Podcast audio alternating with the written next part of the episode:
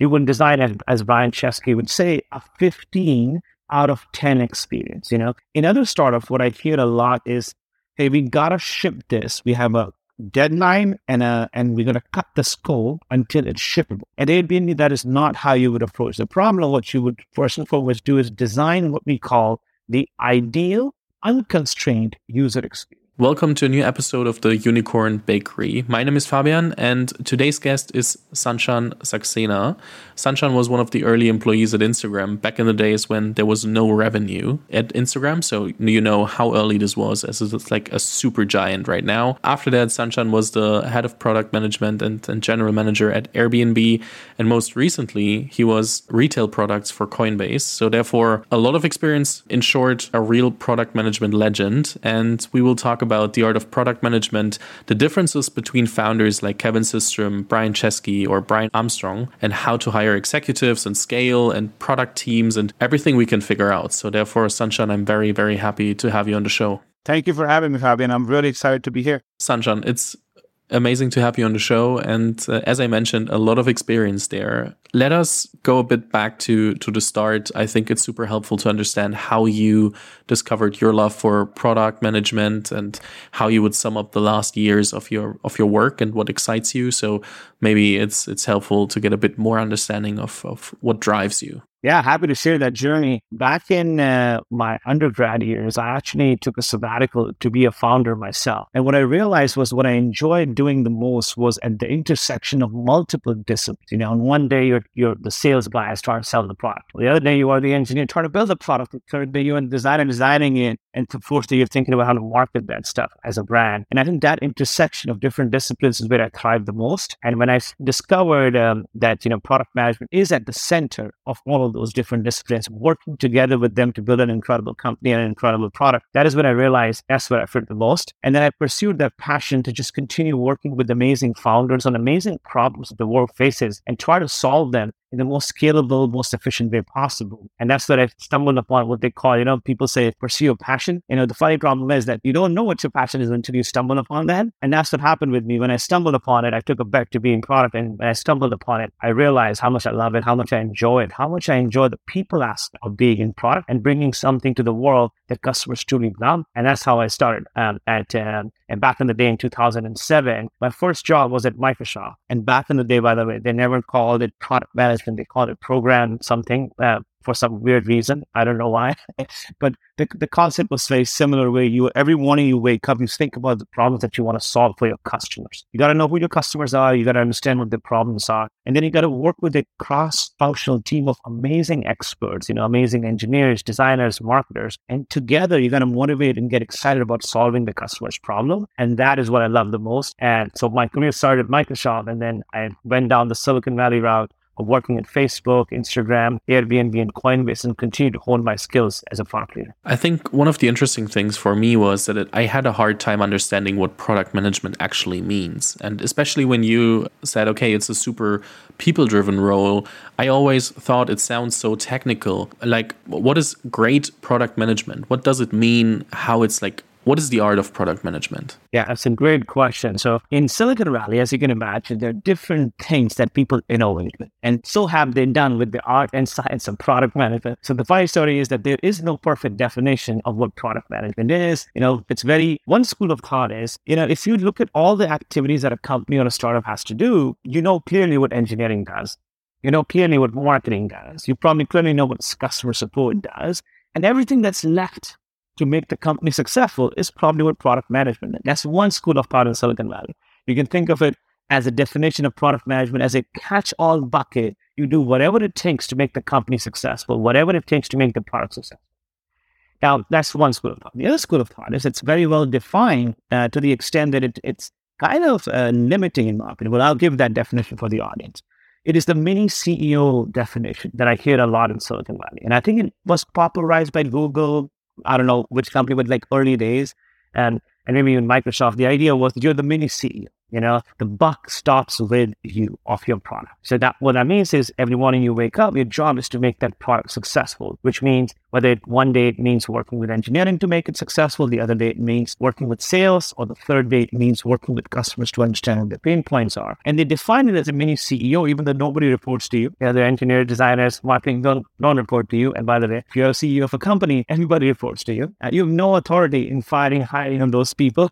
you know, you're just a leader by the definition of leadership, leading them forward as well. So that's one uh, another definition uh, uh, of product management. And the reality is, it lies, as always in life, somewhere in so what in my mind great product management the art of great product management starts and ends with the following attributes and following skills. Number one is if you're a great product person, you gotta be energized by being the advocate for the customer. You gotta enjoy identifying who your customer is, whose problem you're even trying to solve, and why does that problem even matter for them. In a meeting inside your company, you are the advocate. People go to you and say, Hey, I mean hunting down the right customer problems or not. Because if you're not, it's just wasting everybody's time. So you you become an advocate. And we can talk about how you hone that skill later on in the podcast. But that's number one priority is to understand who the customer is, what the problems are, what the market looks like, what the alternatives available. The second responsibility of the product manager is to understand what the product strategy should be to win in this market. I always tell people, you know, you're competing against customers' existing habit. Habit could be just inertia. You know, they didn't want to change.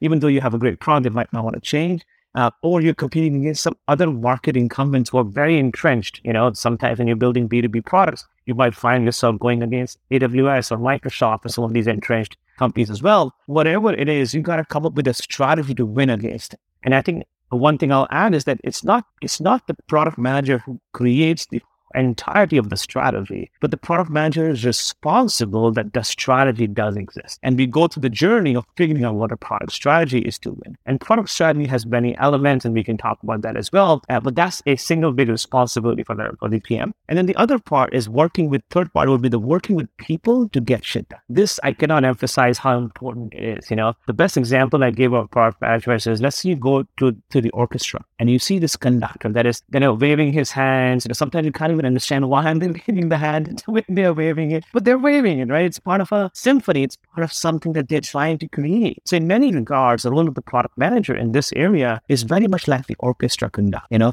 their job is to create symphony from artists who are specialists in that. So for example, in your orchestra, you can may have a pianist, you may have a violinist, you may have a, I don't know, a, a flute person, right? They're experts in what amazing things they do. But the, the leader, the, the conductor's job is to make all of these people work together and create a symphony that everybody wants. You know, flute plus violin plus this together. How do you create that symphony? And that to me is a the art of Fabian of, of product management. How do you work with people? How do you motivate them? How do you find ways in which you can drive their excitement towards the right uh, outcomes and make an incredible set of specialists work together to build an amazing product, an amazing company, and be the number one choice for your customers to opt in.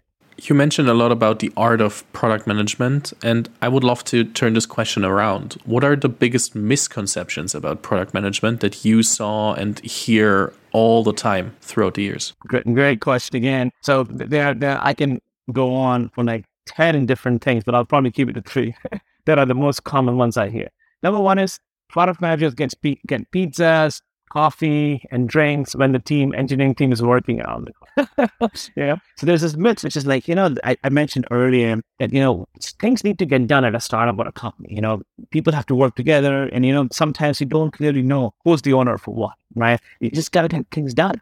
So the the biggest myth I hear is that look, hire PMs to you know to do the things that you don't want to do. You know, like you love writing code and you know like doing documentation. Great, let's hire a PM. They'll do the documentation. I would say you are underutilizing the power of the discipline called product. Uh, number two myth is um, product managers are simply program managers, glorified pro- program managers. You know, their job is to make the trains run on time.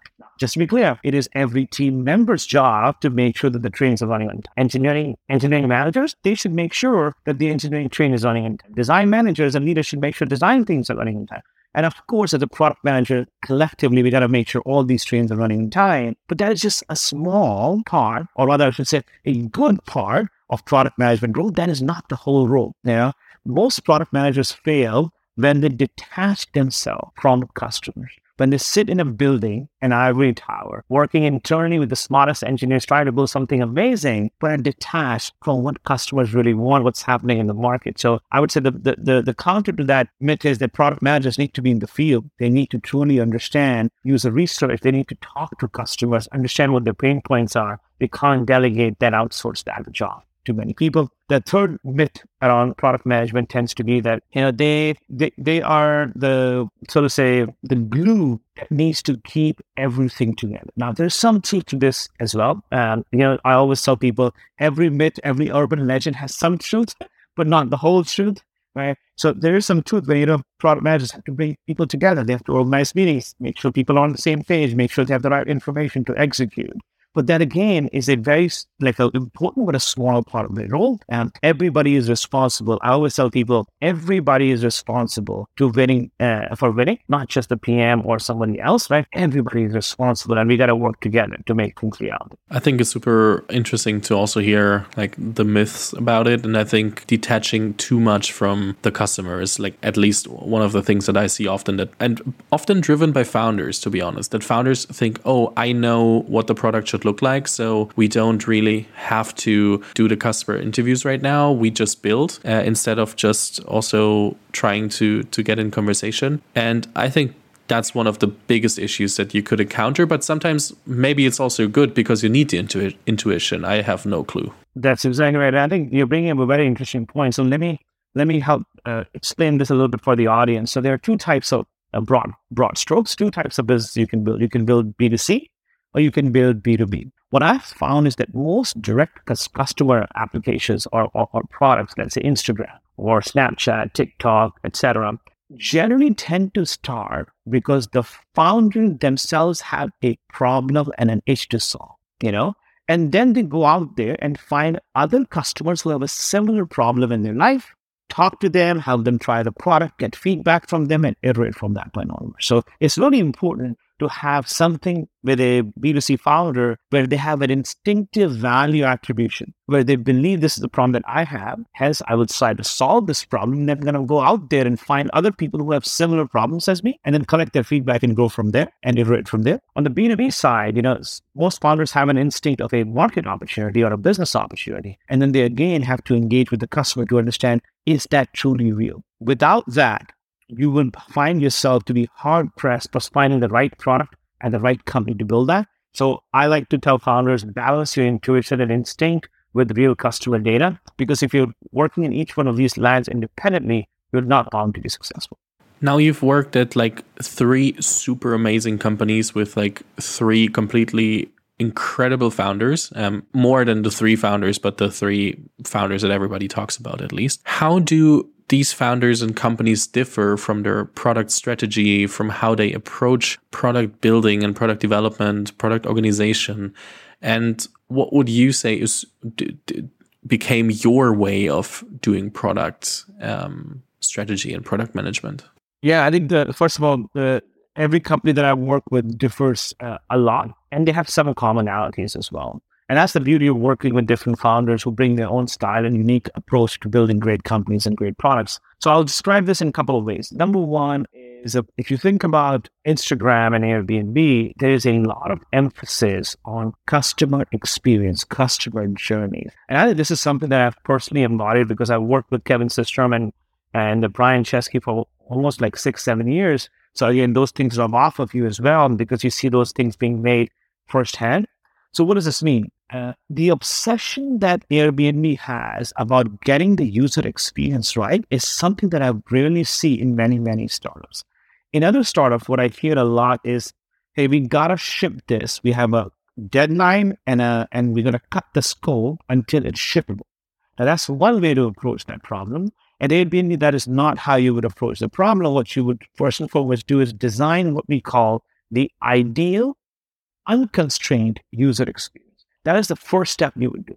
You would design, as, as Brian Chesky would say, a 15 out of 10 experience. You know, most companies, when they're shipping something, they'll say, what is a seven or an eight out of 10 experience, you know, that we can ship? And the funny thing is, if you start with your aspiration that the thing you're going to ship will be a seven or eight, by the time you ship it, it's actually five out of 10, you know, because things definitely and uh, get cut in, in the process of doing that. But at Airbnb, the idea would be okay. Let's think unconstrained. Let's think what we can do if we uh, uh, if we had no constraints, and what would the 15 out of 10 experience look like? And that experience is truly agnostic of the technology we have today. We can invent the technology, but let's first talk about the experience. So let's make this real for your audience. Let's take a couple of examples. Let's say at Airbnb, you know, you want to build a lounge. You know, why is that important? You all know when you travel to a destination, your Airbnb check-in doesn't happen until 3 p.m. But your flight lands at 6 a.m. What do you do during that time? Well, there's a customer problem. I don't know what to do in a new city. Maybe we build Airbnb lounges, that's like airport lounges, and let our guests stay at that lounge until 3 p.m. when they can go and check in. Great. How would you approach that problem? Well, in a traditional company, the MVP driven company, this is how you would approach it.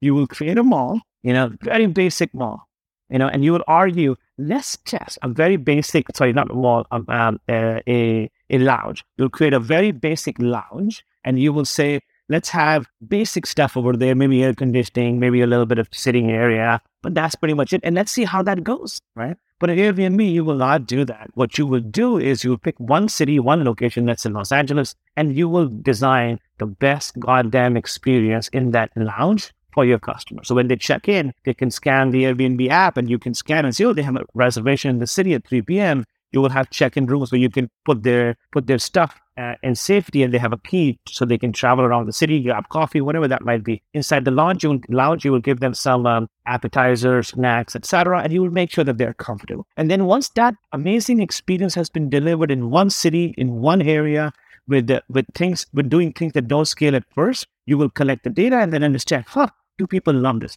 Because remember, the previous MVP, the system that I was talking about, you will get data whether people love or not in a five out of 10 experience, you know, and most likely people will not enjoy it. But in this world, what you've done is you've constrained yourself but built an incredible experience in one city, in one location, and people will hopefully will love the experience that they have. And then you will figure out the things that they love, how to scale them, and then the things that they don't love, how not to scale them, how to get rid of them because they don't like it. So that is a fundamental difference I found at Airbnb. And by the way, Instagram was much closer to this, where the obsession over user experience was pretty large. That's so interesting because especially Airbnb that was part of uh, Y Combinator at some point is therefore completely working against the philosophy of Paul Graham who says, "Hey, you need to ship as early as possible and if you're not ashamed of your product version that you published, you publish too late." Yeah, so I think you have to so again, I think this is another myth we should talk about uh, Fabian, which is somehow there's there's this idea in, in in our head which is that you know, if you're doing something unconstrained, if you're doing something amazing, if you're doing something bold, you cannot also execute fast. You know, I think that's a myth as well. And I think we should chat about this. The amount of time you need to discuss and do things upfront actually helps you move your execution faster, way faster downstream. And I think you can still chunk these things that I talked about into any agile methodology of sprints, etc., and ship really, really quickly but at the same time, you are trying to build an experience that people will try to love. And again, you are doing things in an unconstrained way, um, meaning sorry, uh, in a in ways that don't scale at first. In other words, you know how to get chairs in one location in LA. You know how to get air conditioning, coffee in one location in LA. You don't know how to do it in 120 countries. So you're not waiting until the perfection is reached for 120 countries. You're doing it in an unscalable way in one place, and that can be done extremely fast. You'll be surprised how quickly Airbnb would move once the plan is figured out as well. So I think uh, what I would say to the audience is that I think doing the right thing by your customer doesn't come at always at the cost of being slow. You can still move really, really fast by chunking the things that you come up with in sprints and, and parallel tracks, just like you would do in any other area. But you are guaranteed to at least what you spit out as a product, you're guaranteed to have it of higher quality versus what you would do in any shitty example of just shipping an MVP. That's so interesting because I think for a lot of founders, it's either way. Like, either you're the super product nerd and you're like obsessed with the experience and or you're like okay i have to ship i want to learn from the from the usage from the data as quickly as possible and even if i'm not a thousand percent happy with uh, what i'm shipping just start and i think it's also the, the challenge of the founder to identify your own way how you want to run product strategy but being somewhere in between i think is the worst you could end up with. Absolutely. And again, look, um, and there is a bias here, right? Which is the other extreme. You are so such a perfectionist that you never ship. That is not what Airbnb is. That is not what great companies are. They great designers, great PMs, great engineers ship and they ship very fast. But the thing that they are shipping is valuable to the user. I think what has happened in the va- in the valley is that we have forgotten in the MVP definition. We have focused excessively on the minimum aspect of an MVP, and we have forgotten whether that minimum aspect is actually valuable um, to the customer. I would have preferred to call it VMP, valuable minimum product. What is the most valuable thing you can ship for the customer that happens to be minimal in terms of execution and can be done quickly versus obsessing, okay, what is the minimum thing that I can ship without worrying about whether it's valuable to your customer or not? And I think that is a fundamental shift that you will find between Instagram and Airbnb versus other companies that are obsessed about shipping something minimal without shipping something valuable. If I can use Fabian, an analogy over here, which probably will resonate more with the audience, um, um, will be as follows. Let's say you and I decide to open up a sweet shop in Berlin. I love sweets. I hope you love too, Fabian. and let's say we start to open up a sweet shop in the real world, right? Uh, let's say you find the, like uh, uh in Berlin, you find a location, you put up a board and a sign outside saying beautiful sweets inside, and our product manager says such, the test is as follows. Let's see how many people open the door. And if many people open the door, we will know that we should go and build it further. So what happens? The customer experience is as follows. You come the, to the to the seat shop, you open the door, there's nothing inside because you shipped an MVP, right? You just bought a, you got a location, you put a board, you decorated it, and you shipped it. But there is, isn't value to the customer because when they opened the door, there was no sweets inside. On the other side, in Airbnb's case, here's what we would do. We would open the sweet shop, we'll have one or maybe two sweets. We won't have 100 sweets because it takes a lot of energy, resources, and time to ship 100 sweets, right? But we'll have at least two sweets that we believe people will like um, based on the research we have done. And when the customer opens the door, they walk in, it's not just great ambience, it's also something that they can eat. Now, that is a valuable experience. The feedback we will get from people is, oh, I wish you had 100 more sweets, or you had 10 more of this, or you have two more of this. Great. Now we know that the location is right, that the people are opening up the door and they're liking the sweet that they're doing. We can go and create more sweets, different recipes that will and that will allow them to come back.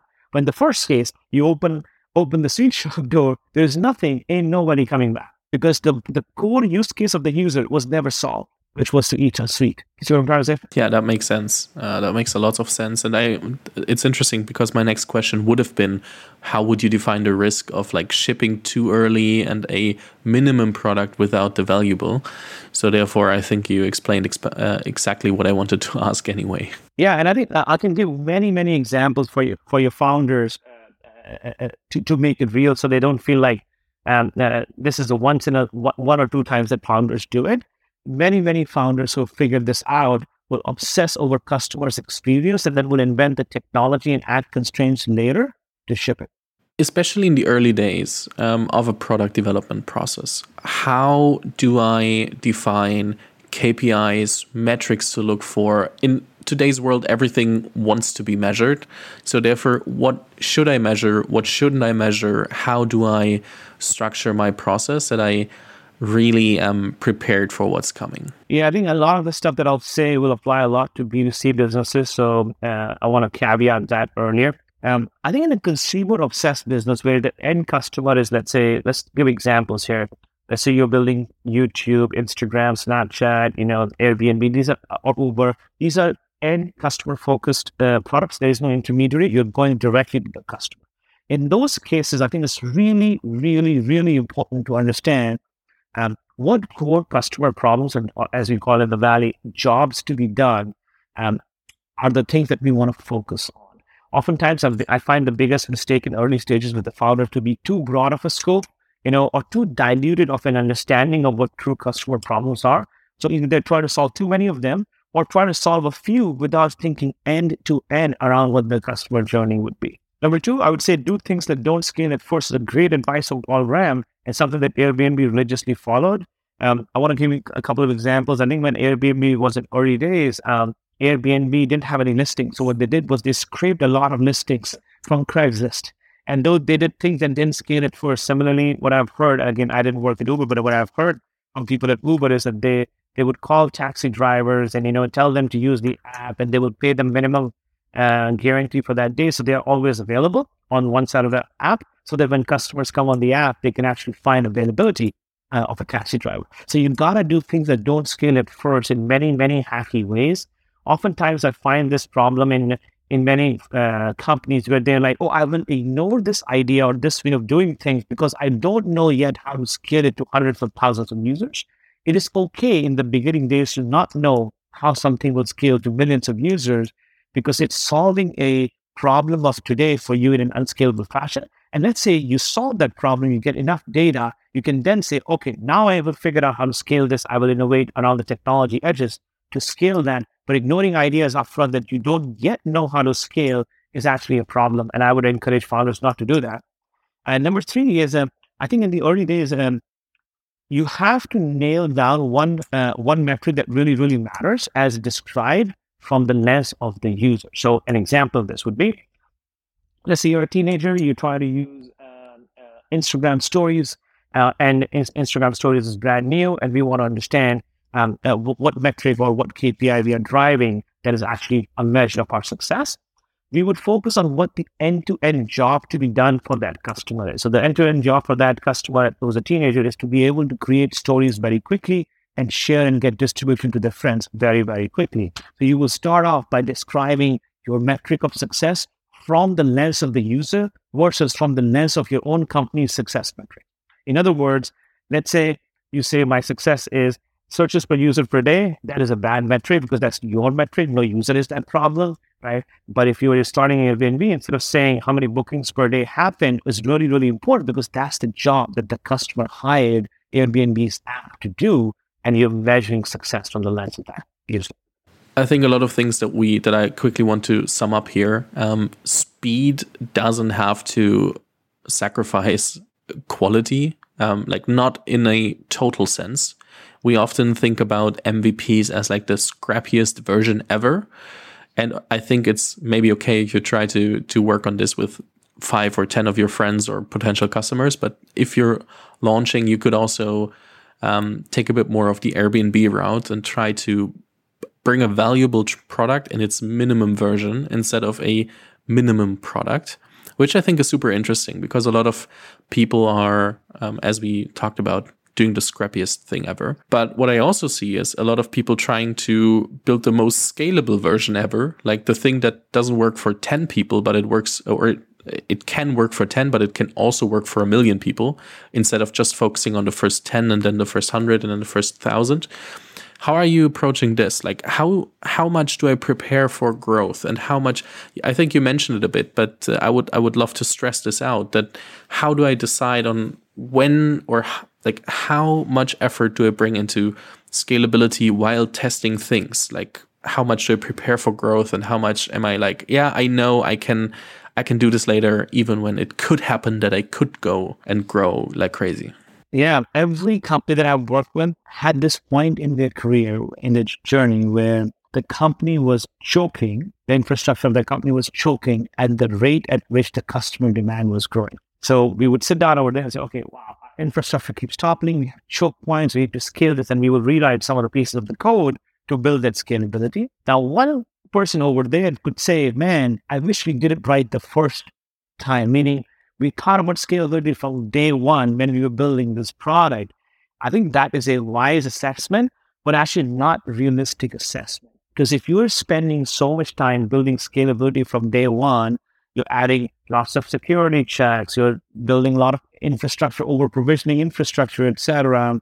Uh, you will probably end up um, um, shortening your runway, and also delaying your product launches. And by the way, you haven't yet even validated if you have product market fit or not. So my my general advice to people is whether you're launching a zero to one product within a big company, let's say Facebook, Google, Coinbase, or you're starting a new company from scratch, the goal is to find product market fit, even with even in spite of not having perfectly scalable infrastructure, perfectly scalable technology pieces at that point in time. And then later on, you need to to figure out how to scale the infrastructure as well. Um, and I think that is that is a better optimization. Optimization being on a spectrum, optimize infrastructure for scalability before product market fit, or optimize infrastructure and scalability post product market fit. I would always lean towards the right hand side because I want people to be able to find product market fit first before they worry about scalability issues of the infrastructure and technology. Now, that doesn't mean you are not using first principles while you're designing the infrastructure to make it future proof wherever you can, but making a trade off where you actually stop and pause and actually make the infrastructure perfect before you even have product market fit is a losing battle, in my opinion. I think one of the buzzwords here is uh, technical debt, and uh, everybody's like obsessing about it and like thinking, oh, how are we assessing technical debt? What are we doing with it? How are, when are we rewriting the code? Are we are we polishing it from day one? And for me, as somebody who's never built a product, uh, honestly, it's super hard to to understand and to give advice for that, and I I, I don't. That's the easiest way to to uh, to not get get in trouble. But I think it's also a decision as a founder where it's super hard to to decide what to focus on. And because I think engineers would be super happy to build something that they know is scalable because often enough they want to build solid things. At the same time, we need the speed. Um, so I think a mindsets are clashing here. That's at least what I'm experiencing from talking to the people. And how do you, as a product manager, um, how do you manage and, and and balance these different mindsets and bring everybody uh, on the same track so that they are like pulling on the same side instead of like working against each other?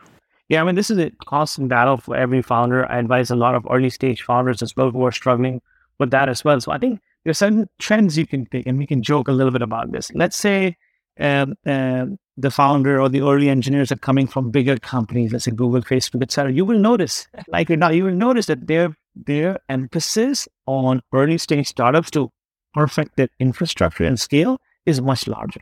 Versus a founder or early set of engineers who are coming from startup land or this is their first gig, you will notice they don't pay that much attention to infrastructure. And just like everything in life, the answers always lie somewhere in the middle. It's not in the extremes, you know. It's in the shades of gray and somewhere probably in the middle.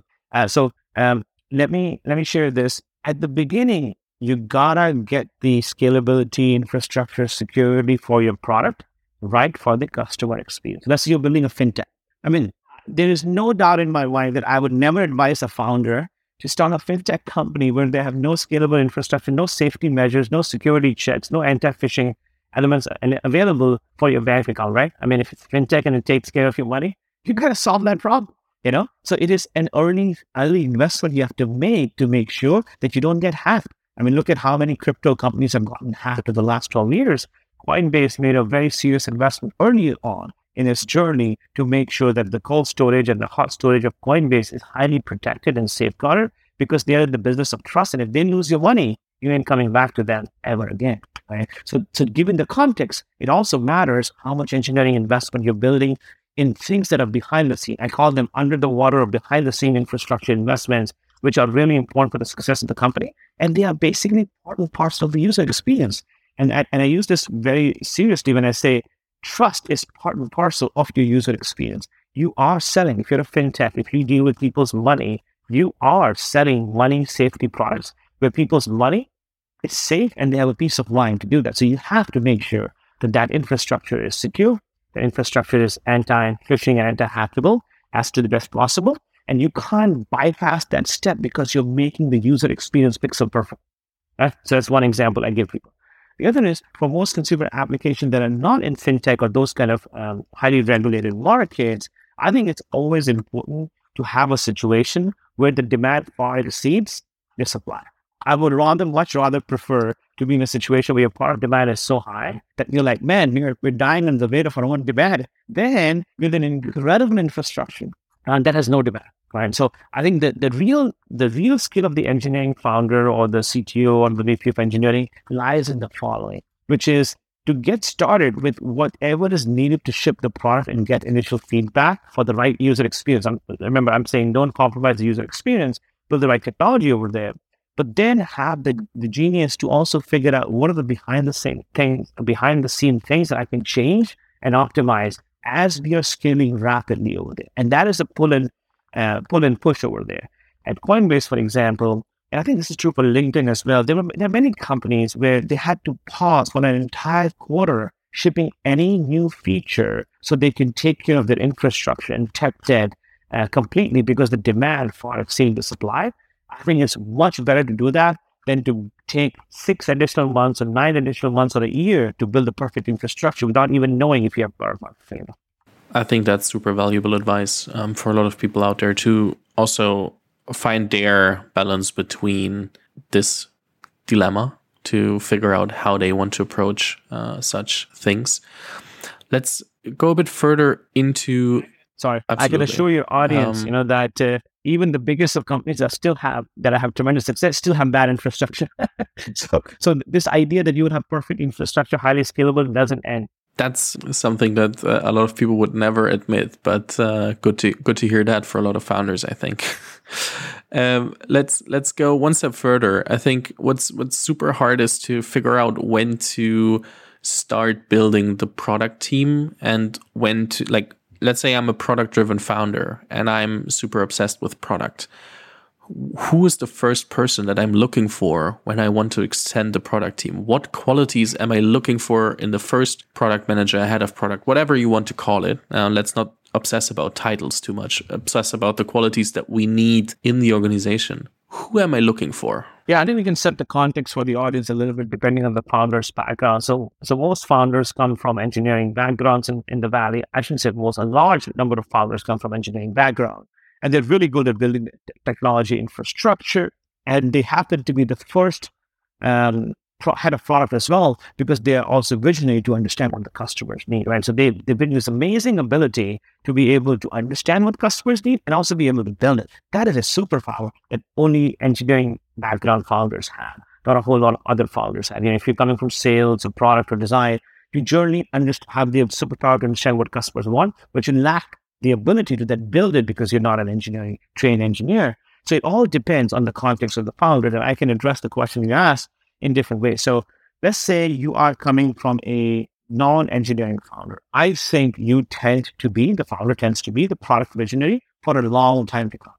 And generally, hiring the head of product uh, comes in at a stage where the founder slash CEO is not able to scale their time. So they start to delegate, they get comfortable delegating the execution of their vision. So in early stage startups from, uh, from Series A onwards, uh, most time I see that if the founder is a non-technical founder, they will hire a head of product or whoever the person is um, to be their partner in crime on execution front. So they're busy as a CEO, the company is growing, they're doing fundraising, they're meeting customers, they still have the product vision job, so they continue to do that, but then they complement themselves with an execution-oriented product person who can work with engineering, legal, uh, etc., to actually get that thing built, ship it, and keep the trains running on time. Over time, that further changes uh, where the, these product-minded founders start to take more and more of a uh, of a vaccine because the role of a CEO becomes bigger than the role that they were doing before, which was dual timing on multiple roles. Right, so they become what I call the most common thing I hear from founders in that stage of the company is, "Well, I'm trying to be a full-time CEO now, right? And I need a full time head of product now, you know. And that that stage comes in later on when the, the, the, the product is on fire, the company is growing really, really well, and the role of the CEO is expanding beyond what it used to be.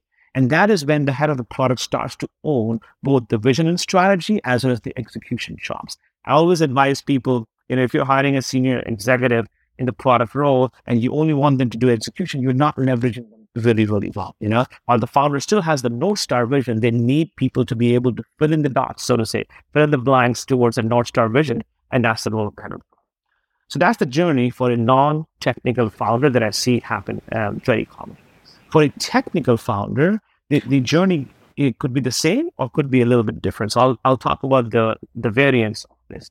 What typically I've found is that a technical founder comes in and they build, they have both the chops, the vision chops and the execution chops, and they can do a bunch of this stuff. And then they start to find things that they don't enjoy doing, or they start to find things that drain their energy, you know?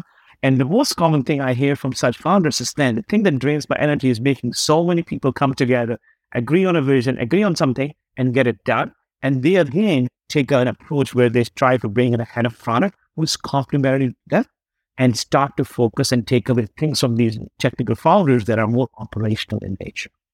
And that is where that doesn't give these engineering founders a lot of energy and they prefer having someone in there. So that's their journey. And over time, they quickly realize they also don't enjoy doing other things and the role keeps evolving. So it's a different kind of an approach that they do. I advise people to take a very different approach than these naturally evolving journeys. What I tell them is start by describing the ideal person who will be a collaborator slash partner as you're going through the next two years of your startup's life and try to understand what skills you want in them, what attributes you want in them to come and bring to that to your company that'll help 10x the speed of growth of your company. So instead of saying, I don't like doing things, hence I'm gonna hire this person, or I'm too busy, hence I'm going to hire this person, which is a valid approach, but not very scalable approach. What I recommend people do is write down things and attributes and skills that they want to see in a partner, an executive at their at their company that can then 10x the speed of growth at that company. And that editing exercise becomes really important. So, for example, I need someone with a skill to be able to galvanize people to work towards an outcome and they have the, the leadership skills to manage the ups and downs on a day-to-day one awesome. Let's go find a person who can do that versus saying, man, I just hate doing this part. I wish I can hire somebody else to do this part. That is not a scalable idea. One question that immediately pops up in my mind is the when we are still talking about the first person to hire, the dichotomy between seniority and also a bit more like hands dirty um, practitioner. How do I decide what I need and like how senior do I want to hire? Everybody's like, yeah, hire super senior, hire super strong people.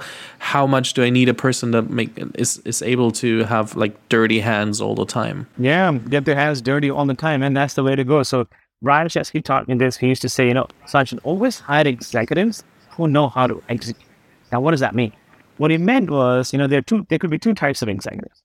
Executive one, you hire them and their team disappears, you know, and let's say they're, they're working on a team, they inherit a team, they're building a product, the team disappears. What this executive is going to do is they have the skills and the ability to write a document that describes what will they do next, which is I will rebuild the team. It'll take me three months to hire the VP of product, or sorry, director of product. It'll take me six months to hire an IC, whatever that is. They come up with a plan, and that's what they can deliver. And then they execute the plan. The other option, too, the other kind of executives that I love hiring are people who know how to execute. The team disappears, these people are capable of not just writing a document, but actually doing the things that the teams were doing. In other words, they understand the customer really well.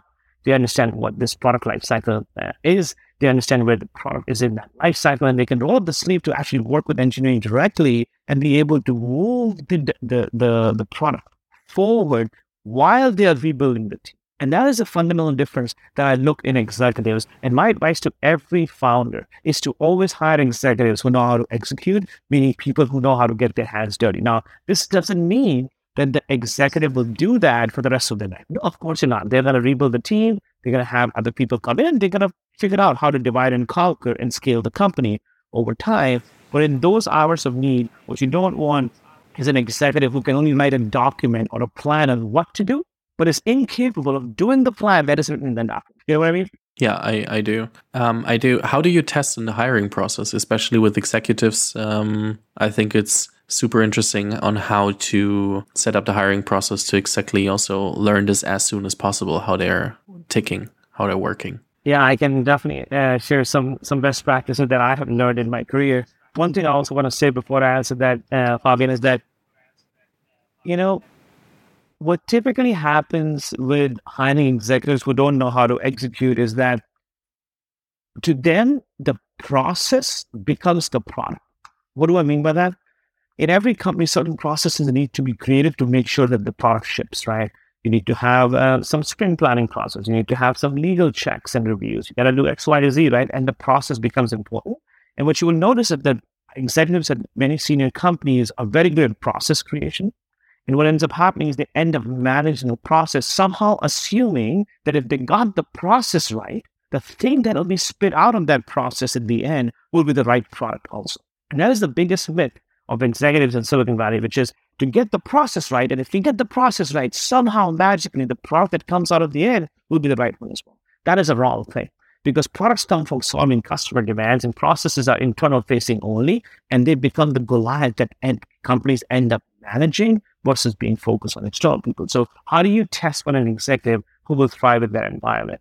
I think there are a couple of techniques you can do at Airbnb. We used to ask every executive to take a case prompt and actually do a presentation on that case problem. So what does that mean? We'll tell you, hey, here's the problem we're facing. For example, we're trying to grow Airbnb supply from X to Y number, and we're trying to figure out what's the best approach uh, to accomplish that. Now, what you want to hear from the executive is not just a framework. So, some executives will come and present to you, and they will say, "Look, here's the framework on how I'm going to solve." Well, the framework doesn't ensure success. A framework it reduces the, ch- the the probability of failure, but just because you have the right framework doesn't mean that the product that will come out at the end of it will be perfect, right?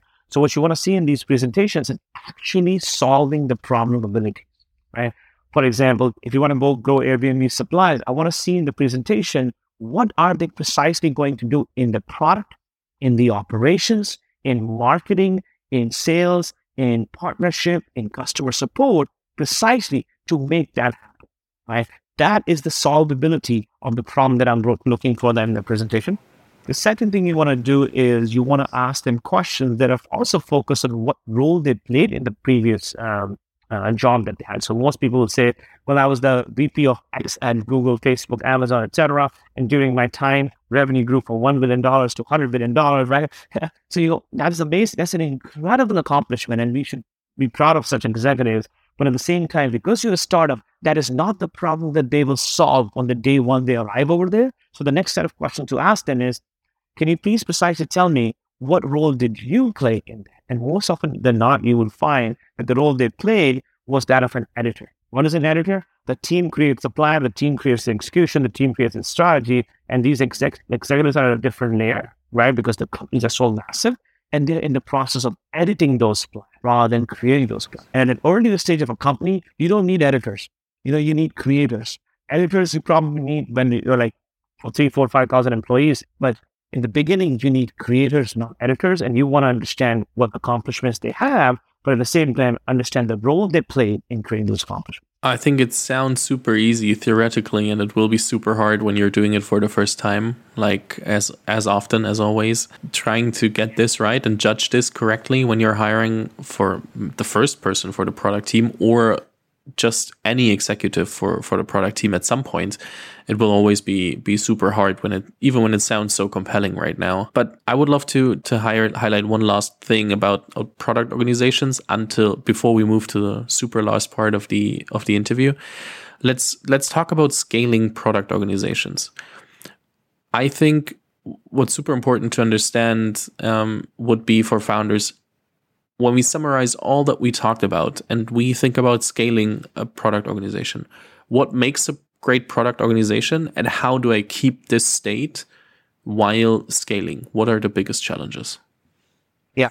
I think uh, one thing to mention on the previous one is that you're absolutely right. These things are hard to get right, but once you build the systems and around that, you start to see the outcomes in hiring, I have made many mistakes. Chesky has made many mistakes in hiring mistakes as well. So you want to have another thing, which is if you make a mistake, fire quickly, you know, correct your mistake quickly as well. So it goes hand in hand when you're building these kinds of uh, systems for your company. Now, when it comes to scaling, scaling is, is a fun part of the organization where you have tremendous product market fit.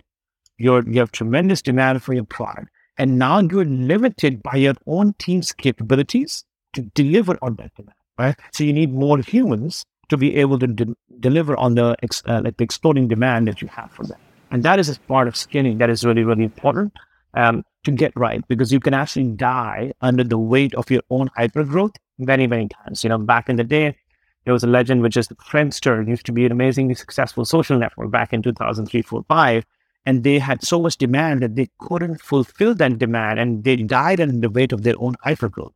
And that's something you want to avoid. Well, Facebook was able to scale very, very quickly as demand scaled for their application as well. Now, when you're thinking about product management, or for that matter, any any discipline, you know, the the earlier example that, that I talked about, where I said hire executives who know how to execute. You want to do that for engineering. You want to do that for marketing. You want to do that for every discipline because you're in the earlier stages. You don't want a CMO or head of marketing who's actually not an executor either. Uh, so I will give these general broad strokes ideas and I will intervene the specifics to product management in there. So, number one, when you're doing uh, screening, you got to understand what is your recursive loop? What do I mean by that?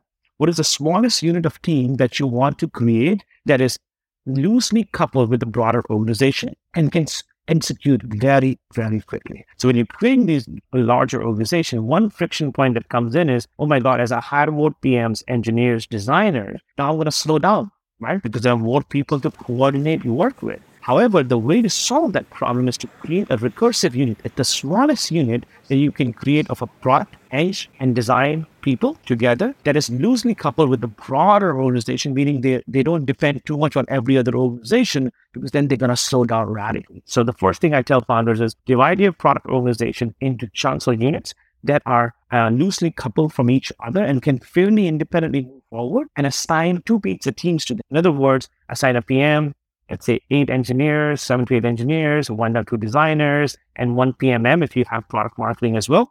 But at the minimum, you have to have product and design together, and you create the smallest unit of one, eight, one PM, seven to eight engineers, and one or two designers, and give them an outcome that is very precise. Oftentimes, I find when people do do these atomic units, if they don't give these units atomic outcomes as well right? So you got to give them a very clear charter. You got to give them a very clear metric on an outcome that they're working towards. For example, the sign up team is responsible for getting reducing the friction, in the path of people signing up to our product, and they have a very clear metric. They're a team of eight engineers working with one or two PMs, and they're just shipping, shipping, shipping. So that helps a lot because it's loosely coupled with the rest of the organization. They have dependencies for very loose, and also they have very big clarity on that. Number two, is figuring out to keep the organization flat for as long as you can. I'm a firm believer of this. You know, when you add layers after layers after layers of management, you know, the management layer becomes redundant and they're all the value they're adding is the value of communication up and down the chain. That's it. So the other uh, thing is resist hiring management layer as later as possible in your in your journey. So if you're the head of product, let's get ICs first. Maybe one management layer if it's getting too, too, too unmanageable for you, to try reducing that further because the, the cost of communication significantly increases with the layer of management that you create. Number three, you got to make sure that people are incentivized for the right thing. This is very important. I fundamentally believe that humans work together because they have the right incentives. And if you don't give them the right incentives, they will not work together because the incentives will be misaligned. Example of this would be there are two squads in your company, each of eight engineers, and they have misaligned incentive. One, someone is joining the top of line, someone is joining the bottom of line, and they have a they have an incentive mismatch, right? And so you've got to be able to understand what the incentives you're creating for each of these organizations and have a good escalation path where these teams, instead of debating within themselves for hours on end, days on end, months on end, they can escalate to say, hey, the incentives are misaligned. How do we want to solve that? And escalation goes to the head of the product or whoever the right person for that is to be able to move fast. In the hyper growth phase, the most important thing is to move fast, even if the accuracy is only 80%. What do I mean by that? Let's say your hit rate is 80%. 80% of the time you're going to get the decisions right. 20% of the time you will not. It is okay to move forward it is okay to optimize for speed. I think that's super important to hear, especially because everybody gets or often tends to get more careful because you're getting bigger. People are expecting more of the company, and for you as a founder, get more sensitive for, oh, if we do this wrong, this has this and that implication, instead of still trying to move fast. Of course, you have to have what we talked about in the beginning, like you did at Airbnb. You want to deliver minimum valuable products instead of just minimum products and minimum features and everything. But you also don't want to be perfect with then not shipping. So you have to stick to speed, putting out things, testing things in the right way that we talked about how Airbnb did it for them, uh, for you, and for themselves, like how they decided on on their product strategy, and you can every founder can take from it whatever they want right now, but find your way of executing and stick to it and try to try to stick to it while being in hyper growth mode. Even when it feels super hard and you're like, oh, but this and that. And I think that will if you if you slow down too much, how should you keep up with with all the growth, the challenges, the opportunities, and everything else? That's right. And I think one of the reasons why people slow down is the culture. You know, um, I always tell people, you know, if you're making 70 to 80% decisions right, keep moving forward. And if your hit rate reduces to 40%, yeah, we should have a conversation, you know? but if 70 to 80% of the decisions are right and you're making 15 to 20% of decisions wrong, that is totally fine because you're optimizing for speed of decision making. And one thing founders will realize very quickly that there are only few one way door decisions. Many decisions are two-way door decisions, meaning if you make a decision and doesn't turn out right, you can walk back and correct that mistake, you know? So what I tell founders is instead of spending an insane amount of time trying to guess and figure out the perfect decision, instead of doing that, build what I call um, the ability to, to react and pivot quickly in your team. In other words, for the 20% of the decision that didn't work out, the thing you're focused on is building a culture in your team that can pivot and react and pivot and react quickly versus hoping that every decision you make turns out to be right because that's a myth, that's a fallacy that never happens. So, in order to continue to move fast, build that agility to not get things right the first time, but the ability to get them right by pivoting quickly and making those changes quickly in your organization. Yeah, super interesting and super, super valuable input. But for the last question, who were the people that inspired you the most throughout the years while working with them? Like, who were the people that you consider kind of mentors, um, your your inspiration? Um, who who were the people you loved the most through the pro- throughout the process? Yeah, I think my my number one coach, friend, mentor is my wife. Uh, she's an entrepreneur herself, and every time I have to make a decision, I've gone to her and say, "Hey, honey, this is what I'm thinking about. Give me advice. Give me give me coaching on how I should navigate that." And I think the value that she has added in my life is tremendous, more than anybody else that I have seen in my in my career. Two, the inspiration that I get comes from very weird places. You know, I in my entire career, I've never read a fiction or a romantic novel or a book.